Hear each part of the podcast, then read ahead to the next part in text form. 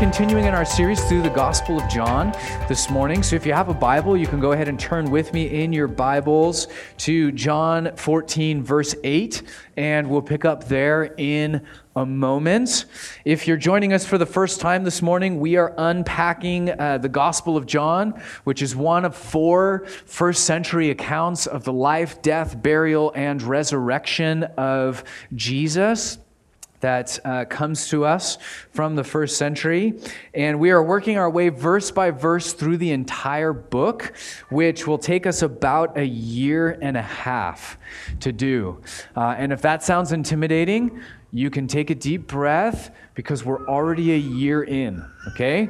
So we've only got six months left to go as we kind of go into the second half and the final chapters of John's gospel.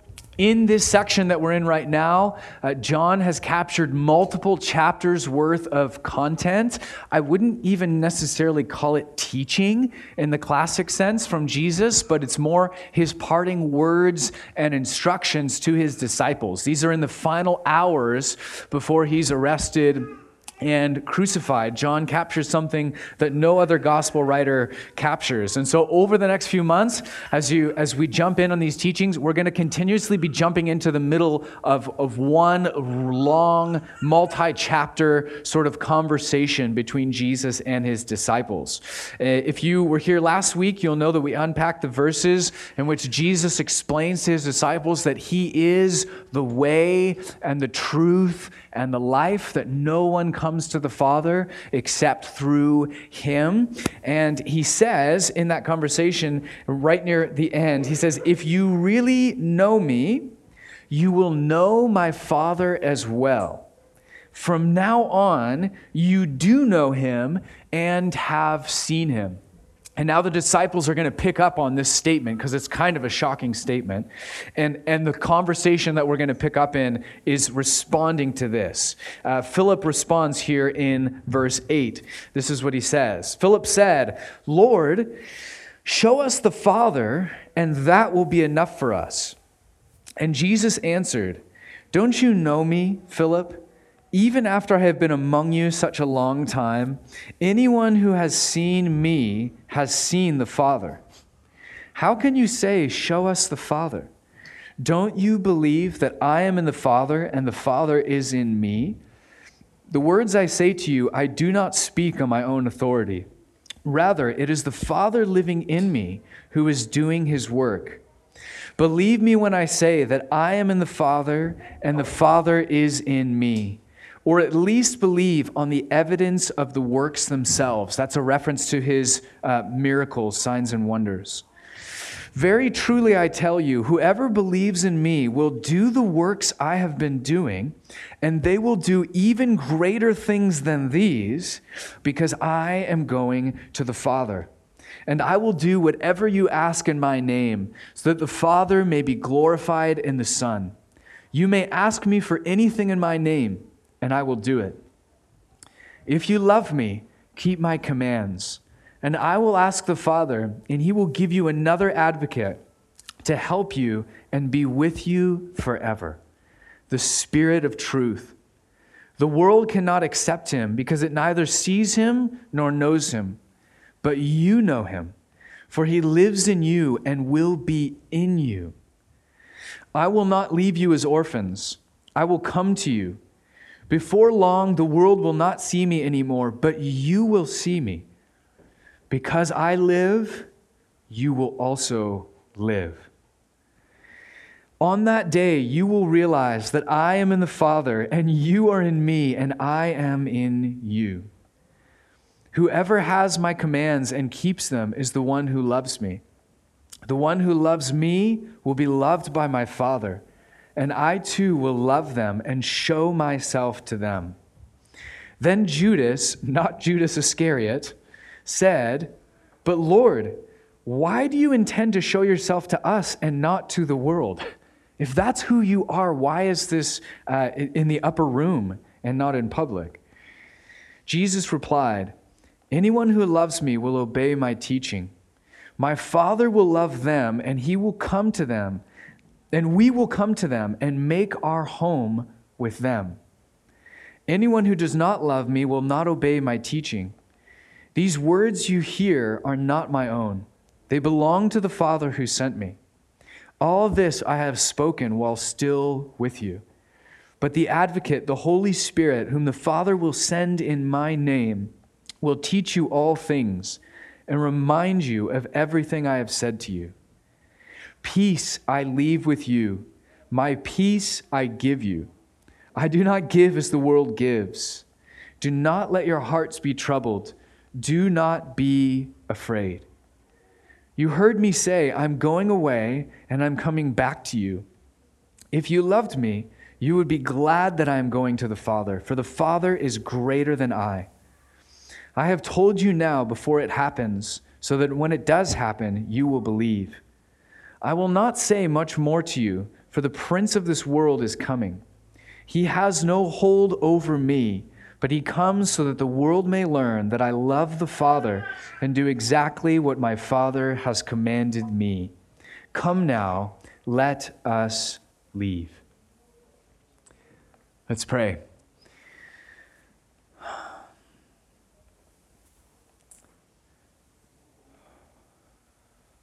Jesus, we center ourselves on you, on your presence, on your truth, on your peace. Thank you that you do not give as the world gives, but you uh, give us a peace that passes all understanding.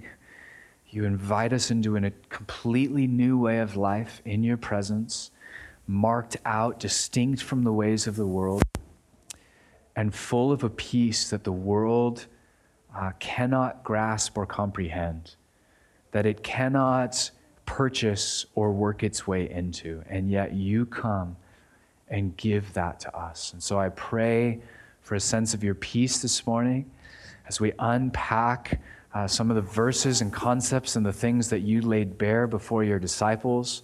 God, I, I pray for minds that comprehend, or in the words of the Old Testament, for uh, eyes that see and ears that hear, that we might be able to uh, receive something uh, beautiful from you, that we might comprehend all that you intend to give your disciples.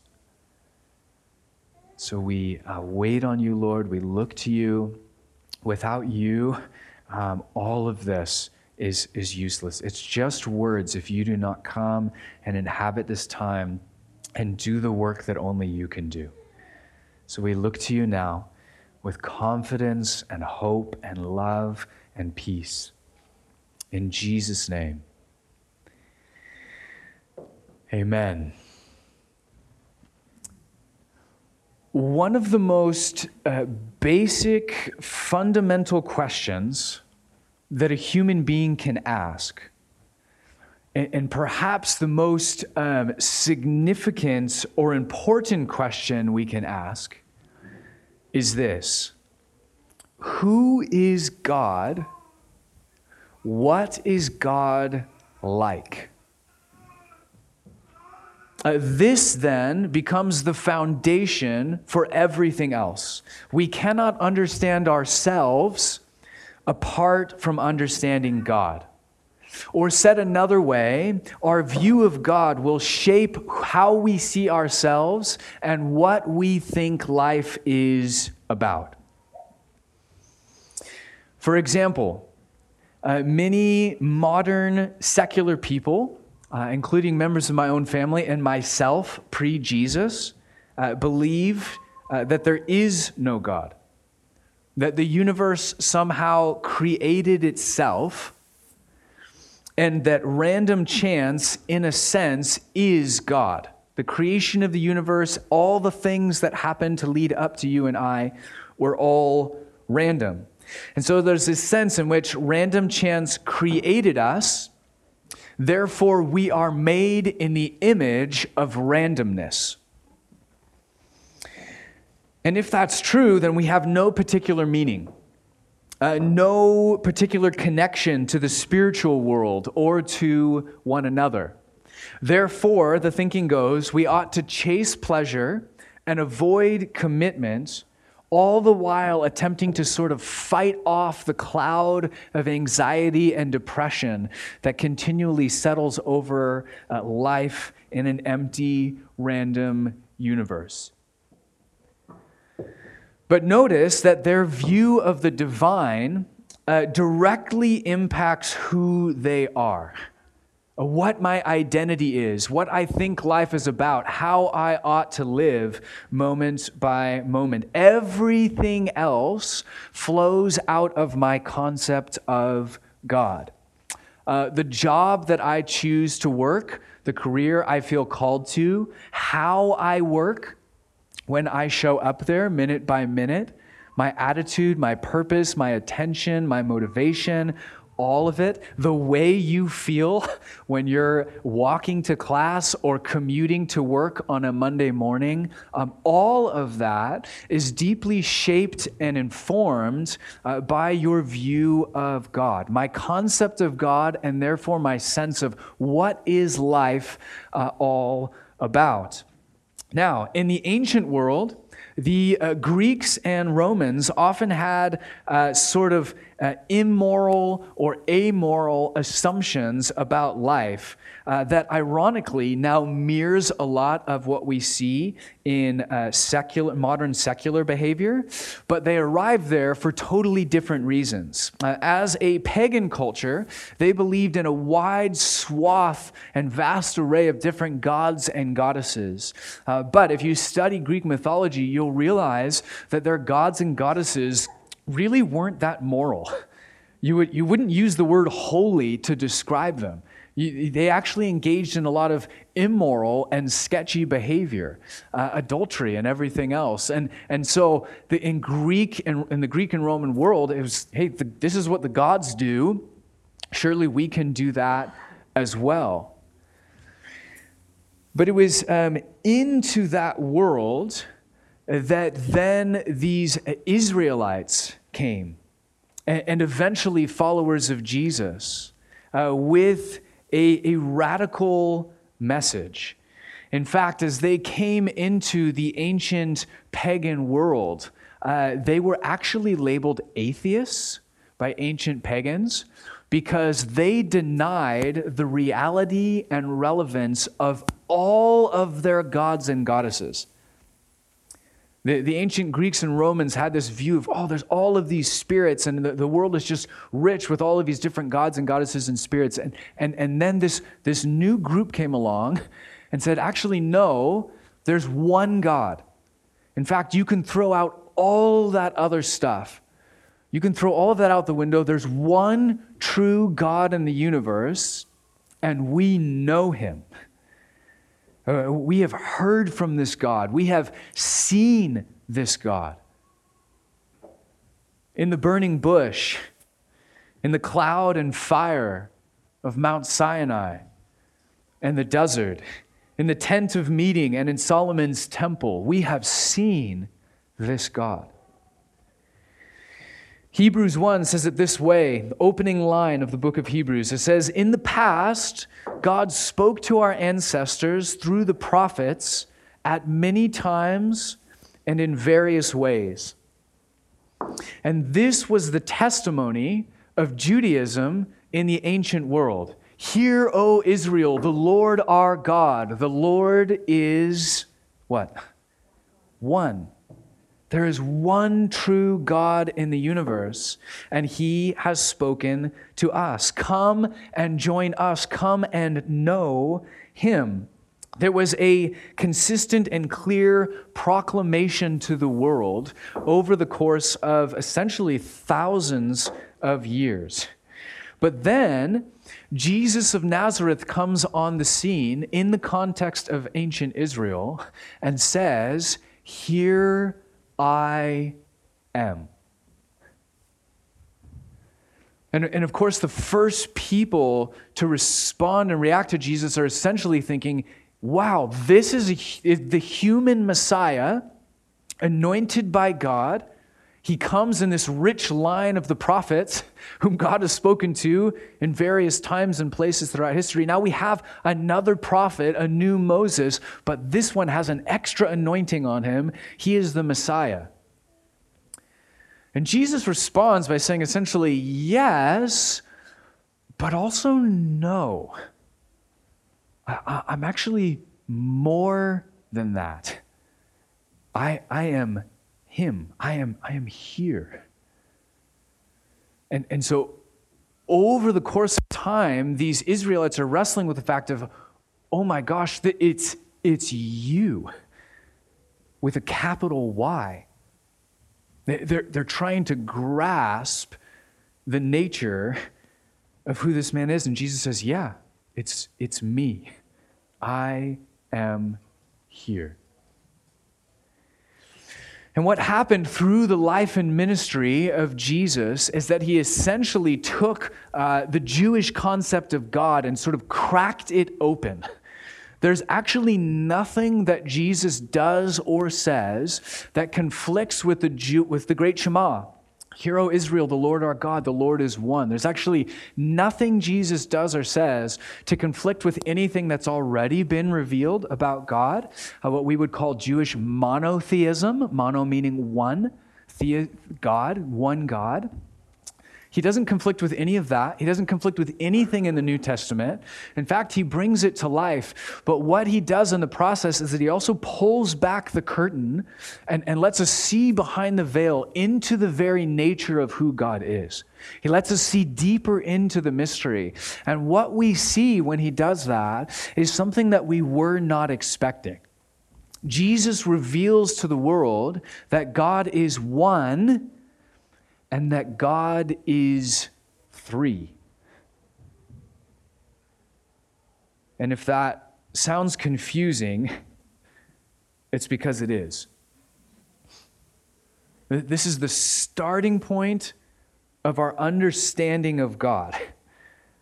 And, and, and, even though it's the starting point for understanding God and, and the foundation of, spiritual exploration, it, it's also pretty confusing as well.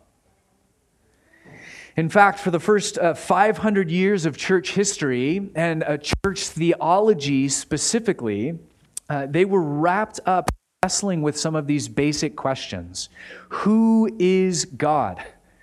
Uh, what is God like? How can God be three and one? Uh, how can Jesus be both God and human? What is the relationship between the Father and the Son and the Holy Spirit?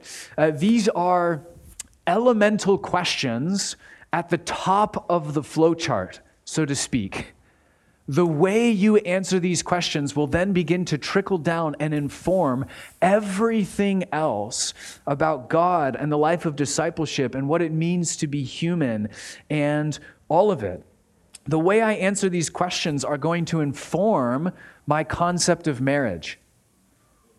What do I think marriage is? What is it for? What am I, what am I even aiming at?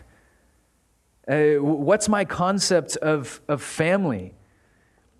What do I think about the, the ongoing uh, racial tension and inequality in America, in America? And, and what's that supposed to look like in the church?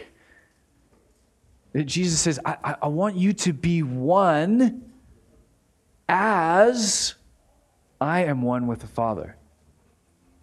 So, so whether we're talking about marriage or, or any a, a unity of diversity within the church, or really anything else, it, it's, it's going to trace itself back to the way I answer these, these questions.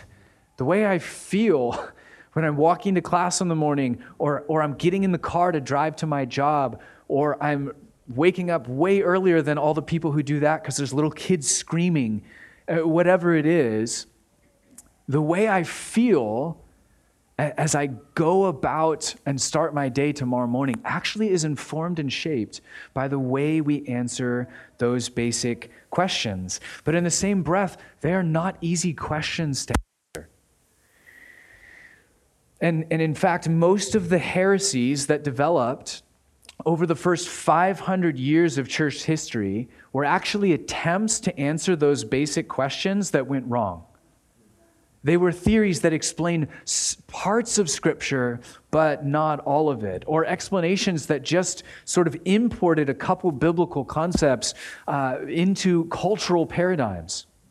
Uh, people who uh, brought biblical ideas to the Greek philosophers or who relied on pagan intellectualism or just rational and logical thinking.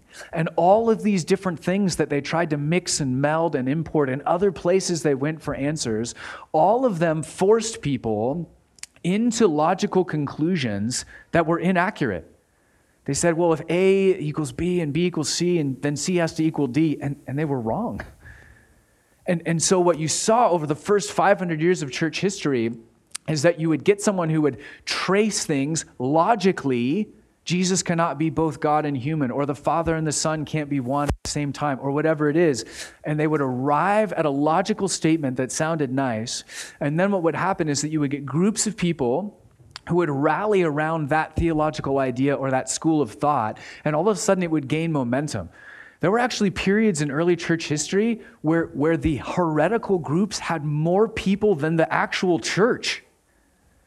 And so you had these huge amounts of, of normal, sort of everyday, working class, first century followers of Jesus who were trying to sort this out and trying to find their way in, in the midst of all these competing voices. And so, what would happen every so often is that things would come to a head in church and culture, and all of the uh, church leaders from around the known world, which was basically the Roman world at the time, would come together in one place and say, We got to sort this out. We got, we got to get on the same page. We got to hammer this out. We have to figure out, uh, w- you know, where so and so is going wrong and, and what the scriptures actually say. And what they would do is they would hammer out a statement together, uh, which we call creeds. So they would hammer out these creeds and say, this, this is what's true based on Scripture, uh, over and against all of the other competing voices. So you have the Apostles' Creed, uh, and the Nicene Creed, and the Athanasian Creed, and the Chalcedonian Creed. Uh, they were all born out of this basic struggle to answer fundamental questions about who God is. Who are we praying to? In whose image am I made? These are not easy questions to answer. But notice that this wasn't just the philosophers going off on some, uh, you know, rants of, oh, wouldn't it be cool to think about this stuff? It's actually Jesus who forces us into this territory. Jesus sort of forces us off the bench and into the game, so to speak. He doesn't allow us to just sit with these cute little boxy, simple answers about who God is. He drags us into this place of, of ambiguity and mystery and mysticism where all the lines start to get blurred. He's the one who drags his disciples into this. Here's a few examples just from this morning's passage that he says. He says, If you know me, you'll know my Father. From now on, you do know him and have seen him. Anyone who's seen me has seen the Father. I am in the Father, and the Father is in me.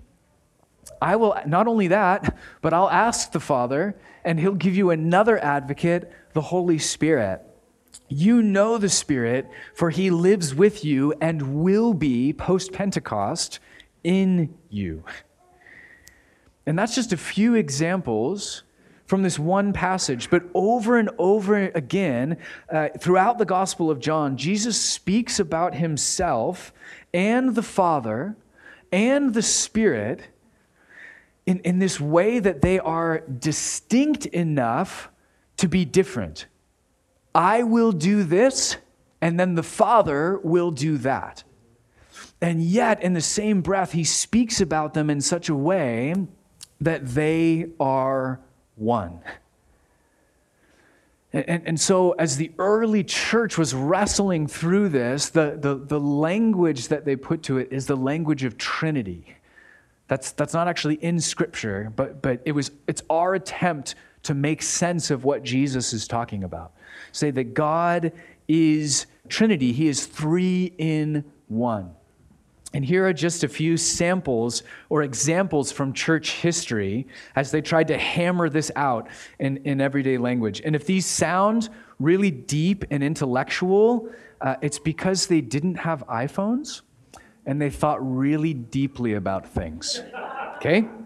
This is a sample from the Nicene Creed. They said, We believe in one God, one God, the Father Almighty, maker of heaven and earth, of all things visible and invisible, and in one Lord Jesus Christ, the only Son of God begotten from the Father before all ages. I love this language. God from God, light from light, true God from true God, begotten, not made, of the same essence as, or some translations say, consubstantial with the Father. Through him, all things were made. And we believe in the Holy Spirit, the Lord, the giver of life.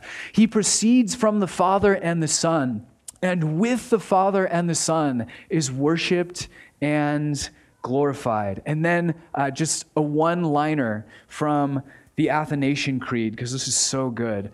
They said, We worship one God in Trinity and Trinity in unity, neither confounding the persons nor separating the substance.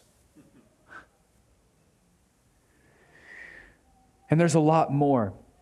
We could keep reading, um, but we are out of time. Instead, what I want to do now is I want to turn the corner as we close uh, and talk about why this matters. Why, why did we need to get this right? Why, why should we care that God is three in one and not just one in, in a simpler sense? Uh, what does the nature of the Trinity have to do with everyday life? Uh, a few quick thoughts as we close. Uh, first off, uh, this matters because this is what God is like. And that has profound implications for society and individuals. When you know what God is like, then you know in whose image you are made. And, and, that changes the way that we answer life's most basic questions about what you're wired for and built for and created to do. It affects all of life. Uh, God exists in eternal relationship. So think about that. In eternal relationship within Himself before any age began, for all eternity past. And then he created you in his image. Okay? So you were made for relationship with God and others. I think it was my seminary professor who said, God is a family who creates family. So he's taking who he is and he's expanding the borders of that out. He created you to be a piece of that. Uh, the Trinity is the foundation for our view of marriage and family and a unity of diversity within the church. All of it. Uh, you are not a free floating Darwinian atom. That is a flawed view of humanity based on a flawed concept of the divine or the absence of the divine. Uh, you are not a free floating atom called to reject all commitment and relationship. And, and yet, that basic assumption has now infiltrated almost every level of the public square in our nation university, government, all of it is now working on the basic assumption that you are a free floating Darwinian atom. What does it mean to be human? What is life all about? Uh, what is the purpose of marriage? What's the goal? What's the purpose of a university? And what should they be teaching? What is the purpose of our government?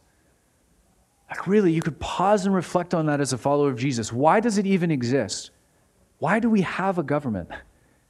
And, and what should that government be doing? All of these, if you think deeply about them, curiously trace themselves back to the top of the flowchart. to this basic concept of who God is and what God is like, the Trinitarian nature of God. And our secular culture is currently deeply confused on this issue. Therefore, everything else gets blurry and confusing. In the decades that lie ahead, we need teachers and scientists and politicians and city planners and stay at home moms who are working from the assumption of a Trinitarian God who created humanity and, and who's willing to hammer out the implications of that in whatever field they're called to work in. We need that now more than ever. We, we don't know. What are we doing here? Why, what does it mean to be human? That affects how you do everything else, and, and we've lost it. So we need to recapture that. Uh, number two, many of the heresies that they were fighting in the first century are still around under new names. And so you can go and investigate things like Islam or Mormonism or Jehovah's Witness uh, or even modern Gnosticism, uh, which isn't quite as visible. But you'll find underneath all of their religious language, despite the fact that they use the name of Jesus, uh, they ultimately reject this vision of a Trinitarian God. Uh, they, they fail to take Jesus at face value and, and just embrace what he reveals about God.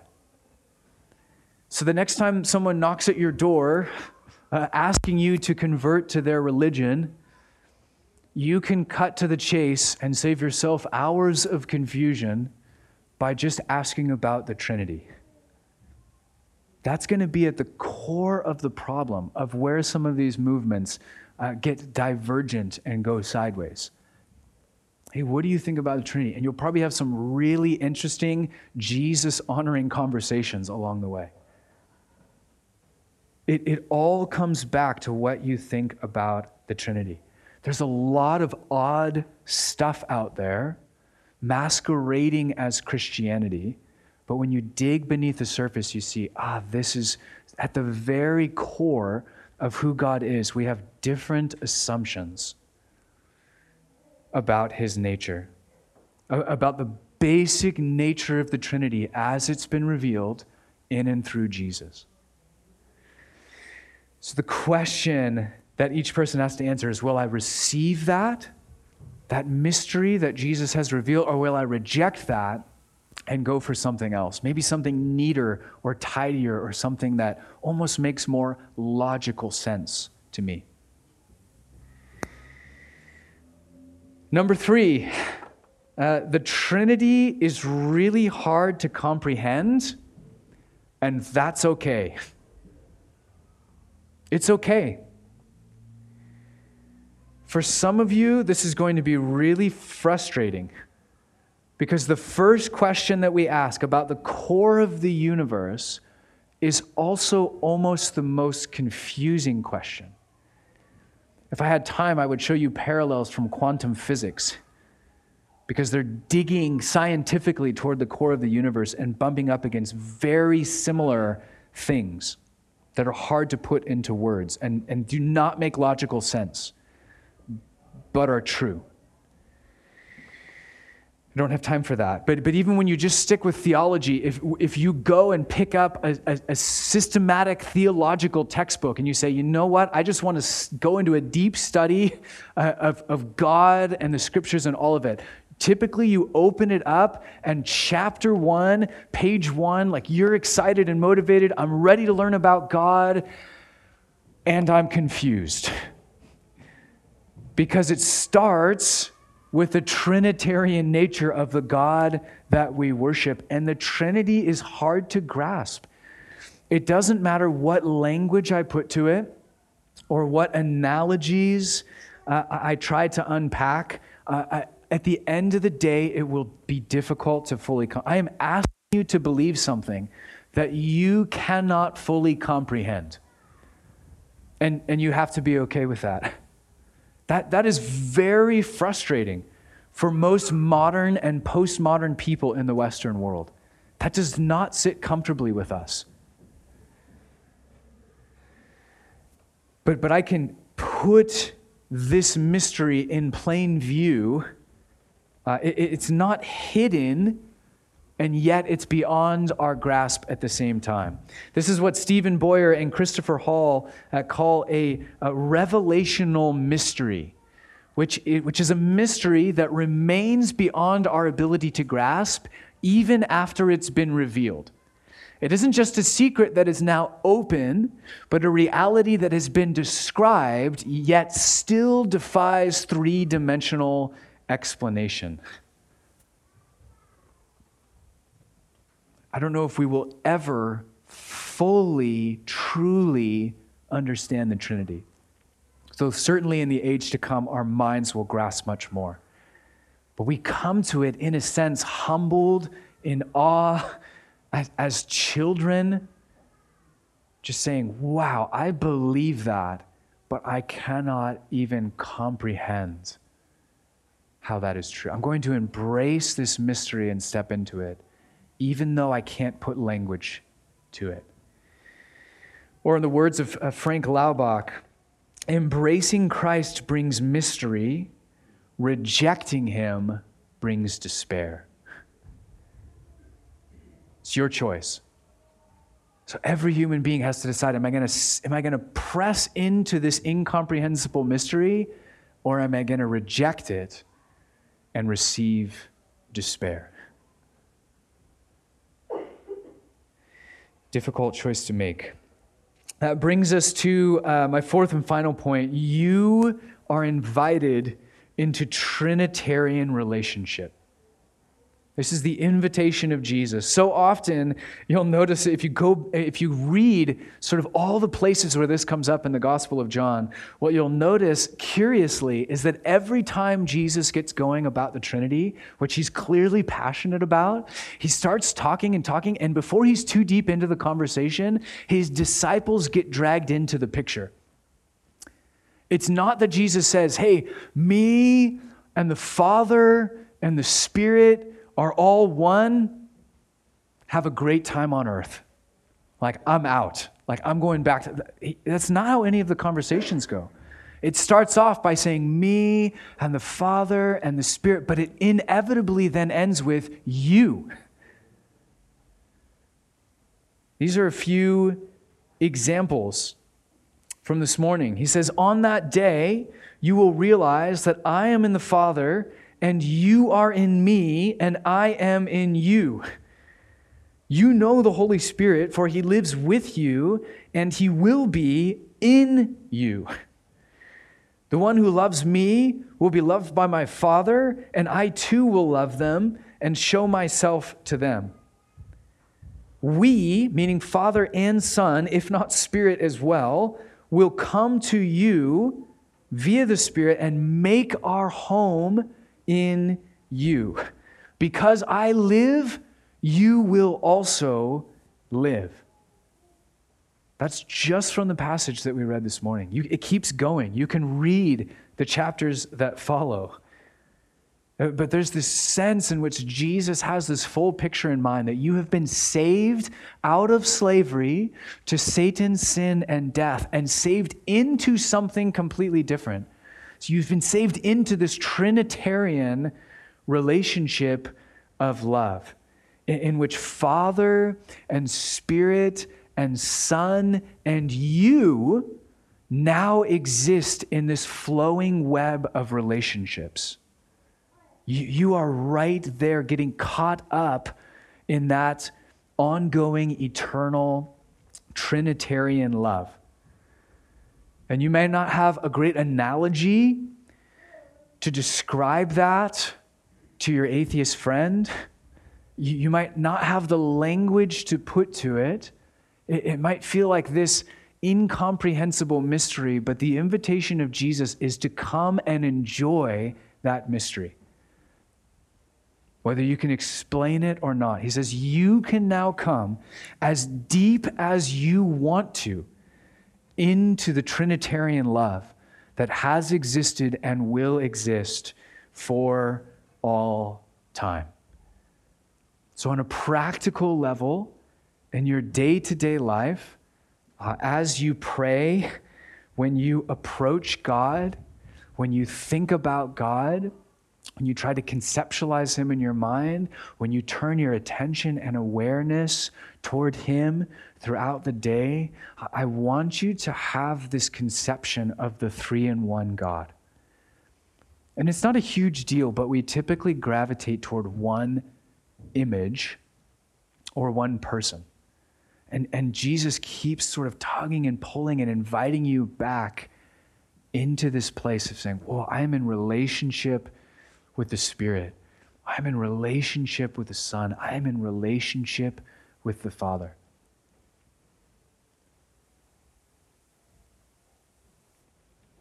In short, you are not alone.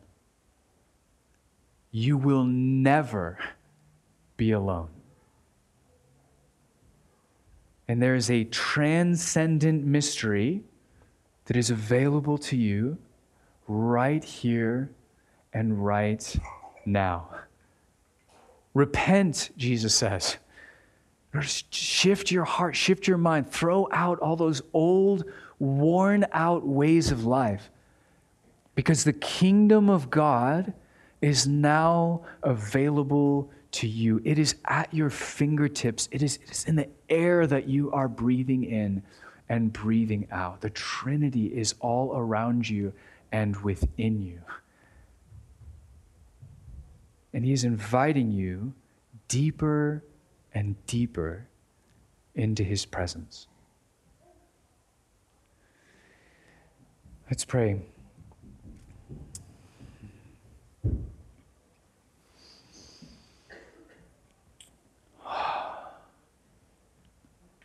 Jesus, before there was us, before there was humans, before there was an earth and a sky and a sea, before there was a Milky Way galaxy or anything that we would call um, matter or particles or atoms or time, there was you there was a eternal family of relationships father spirit son infinitely loving glorifying lifting one another up in trinitarian love.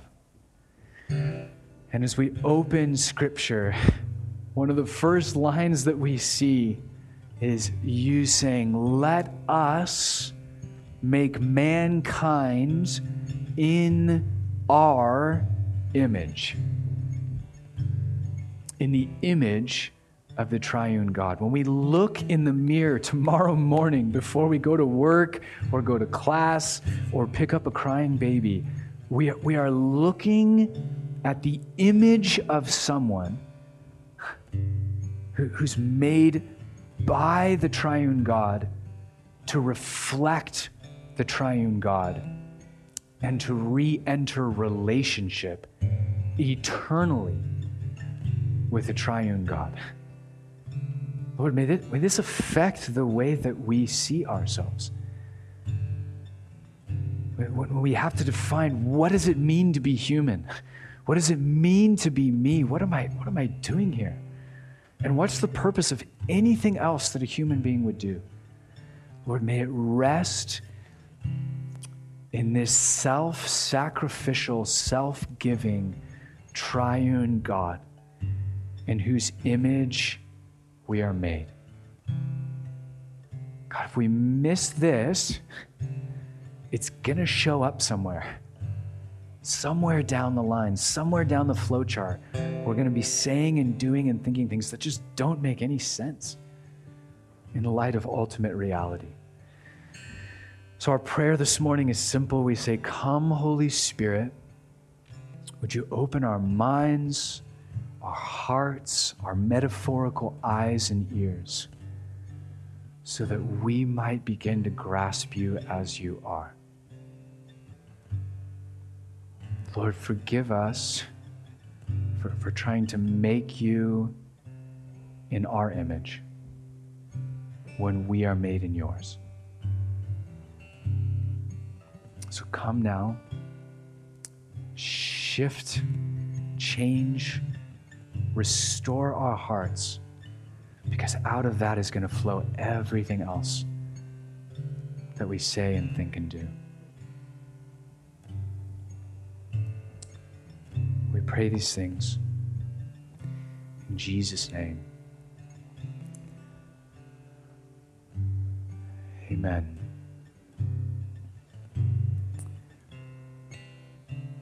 We're going to do something a little different this morning. We're going to save communion till the end. Uh, I want us to jump right into worship this morning. And uh, as we do, I don't usually do this, but I'm actually going to ask you to stand with me before we worship together. And for those of you who are willing or you feel comfortable, I'm going to ask you to close your eyes as we prepare to worship.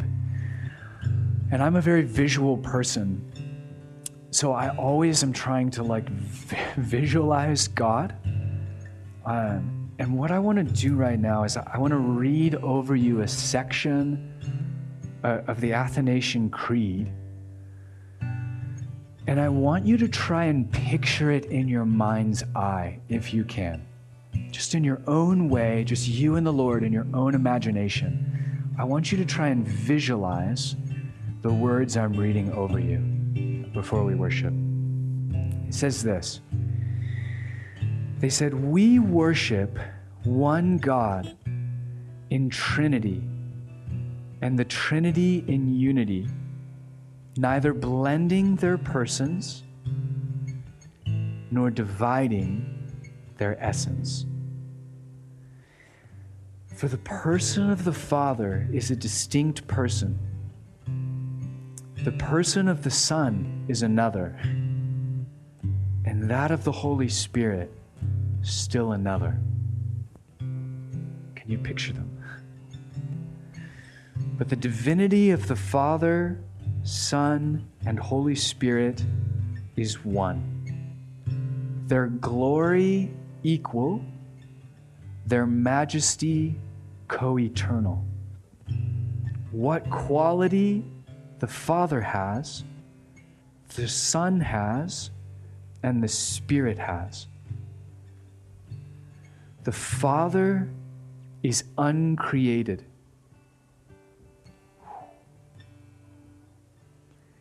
The Son is uncreated. The Holy Spirit is uncreated. The Father is immeasurable. The Son is immeasurable. The Holy Spirit is immeasurable. The Father is eternal. The Son is eternal. The Holy Spirit is eternal. And yet there are not three eternal beings, there is but one eternal being. So too, there are not three uncreated or immeasurable beings but there is one uncreated and immeasurable being. Let's worship him together.